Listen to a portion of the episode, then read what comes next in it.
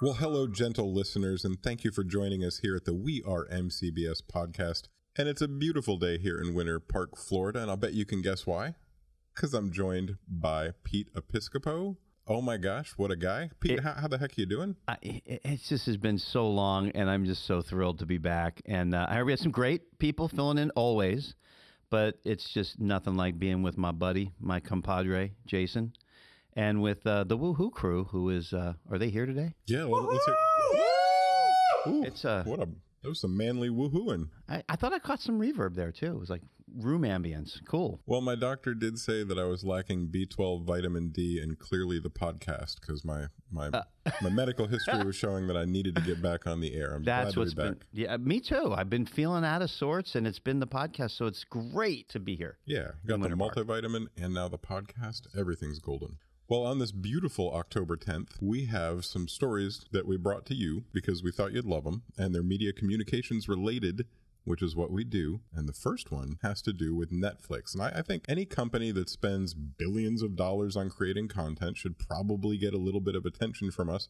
And today, the attention is being brought to us by Ben Macaroni. Ben. Oh, thanks for having me, guys. Like always. Yeah. Glad to have you, Ben. Yes. Oh, what the heck's going on over there in Netflix land? So Netflix, everybody's best friend, especially on the weekend, they're starting to venture into choose your own adventure for their episodes and movies. Heck yeah. Yeah, like if anybody's played any Telltale games or any of those choose your path for your books as a kid, what they're doing is for Black Mirror, which is one of my personal favorite shows because of course it's technology taking over the world, which is going to Yeah. happen. Story for another day. Anyways, what they're doing is they announced for their season five, one of the episodes is going to have a choose your own adventure section and kind of style to it. But they also announced that they're doing two video game adaptations, a movie and a show. Beautiful. They haven't announced what game it is, but they're going to adapt a Telltale game into a movie. Let's see. What what would be at the top of the Telltale list we'd like to see? I mean, personally, it's kind of already a regular show, but South Park. I mean, they have the, they have this sort of destiny, this sort of mm. truth.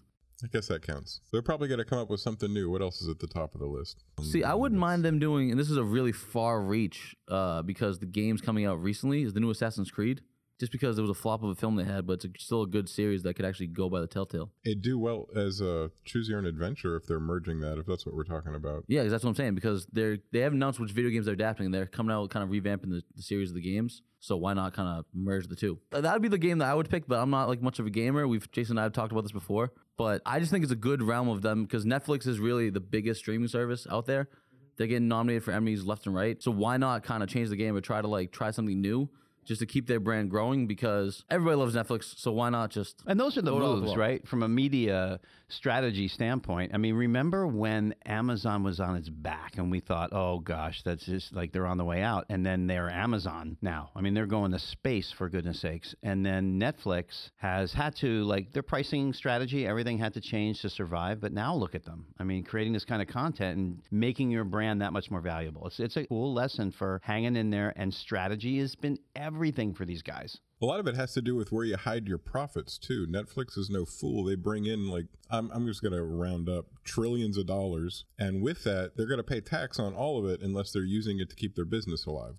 So they're going to dump obscene amounts of money into these amazing series that they're creating, like spare no expense because they can afford it and then obviously that's the cost of doing business, so you don't have to pay tax on that. You just have to then deal with all the income from that amazing story that you made. And let that be a lesson to you, Blockbuster. yeah.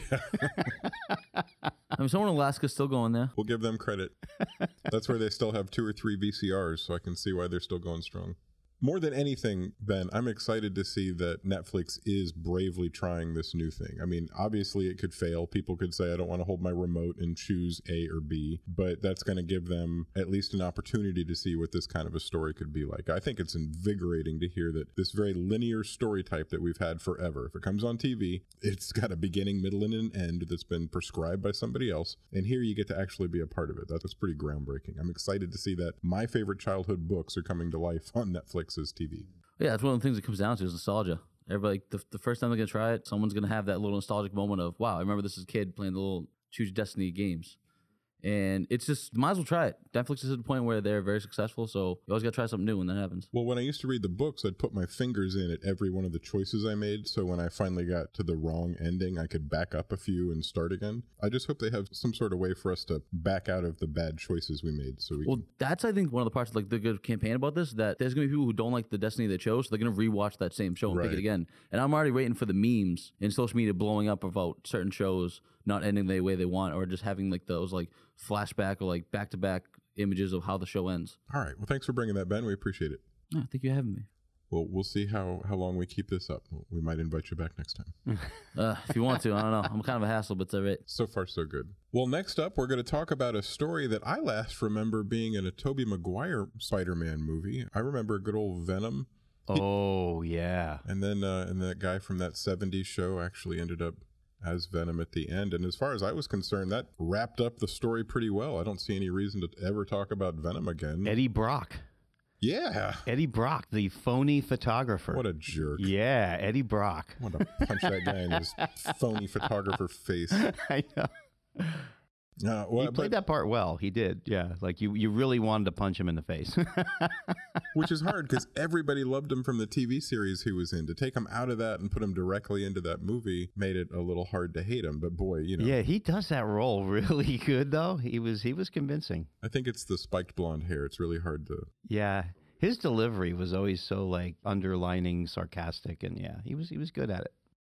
Well, thank goodness there's not going to be any more Venom movies. What have you brought for us today, Tyler Ozzy Oswald? You got a story? Hashtag not my venom. Not another not another Venom movie. Wow, okay. Yeah. So we have an official Venom movie that people have heard about. It actually came out last week. And so we have Tom Hardy playing the role of Eddie Brock, who's still a journalist and all that. But now we're focusing solely on the symbiote. And we're not necessarily talking about Venom specifically, but probably one of the funniest things I've heard is that fans of Venom and fans of the movie A Star Will Be Born, I believe that is the title for it. It's a Lady Gaga movie. They are going at each other. so, what essentially is happening is before the movies were even released, they were setting up fake accounts and everything, trying to bomb the ratings and just go at each other because they came out on the same day. Okay, so this is just like a ratings competition because the two films have absolutely nothing to do with each other. So this is just they are like competing for the ratings. Yeah, some individuals, because this is all user driven. These are the fans doing it. This isn't like some weird corporate scheme going at it. It could be. We can go into conspiracy level territories here and say that Sony was trying to plot against A Star Will Be Born. But no, it's because everything I've read is that some people feel A Star Will Be Born should be a movie that absolutely thrusted in the spotlight. So they feel that Venom coming out on the same day is taking away from that spotlight. So they want to drive down the reviews the best they can so people will go watch A Star Will Be Born. And then the fans who are really excited for Venom are like, well, you're doing that to us. Might as well. Well, and what's the release dates on these? It is October 5th. Wow. And so you probably, well, I mean, I'm thinking about it from the executive side of it, where they're like, oh, let's just put it out there. Nothing's really happening. And then all of a sudden you find out Venom's coming out. Oh, Then Venom's been a big deal for a yeah. bit now. We but we've known about that. Yeah. That's what I'm saying. Like you knew that was coming. I don't know.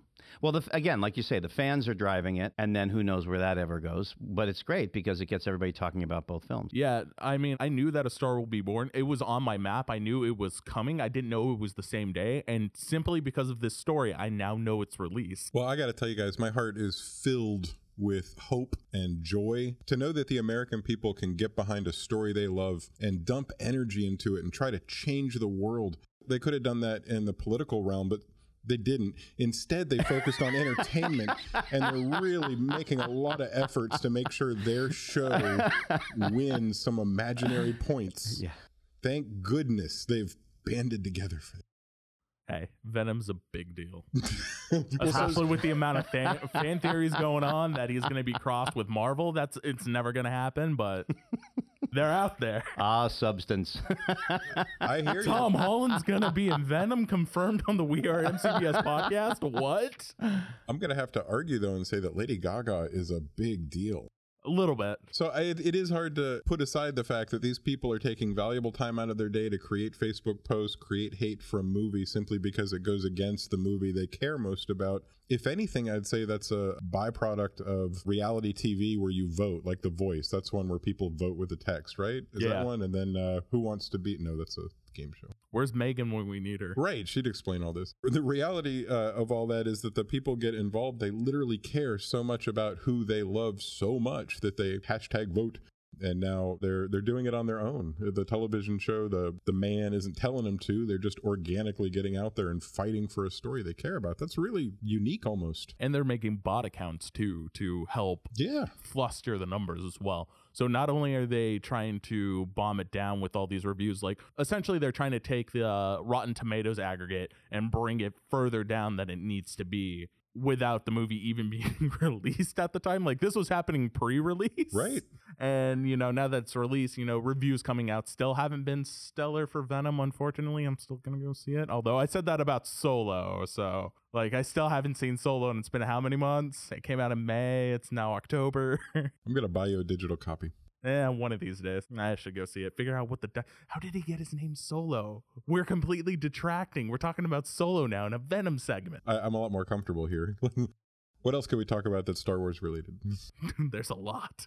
Let's save it for next week. I got to tell you, I'm excited to go see Venom. I'm excited to hear what other people say they saw when they went to see Lady Gaga's film, and uh, we'll we'll have to just see how this all pans out. Uh, The interesting point that I'm glad you brought to us, Ozzy, people are out there specifically trying to adjust data within our industry. They're they're specifically fighting to make percentages go up and down based on a story they love, and we're going to see so much more of that in the future. It's uh, on the verge of overwhelming.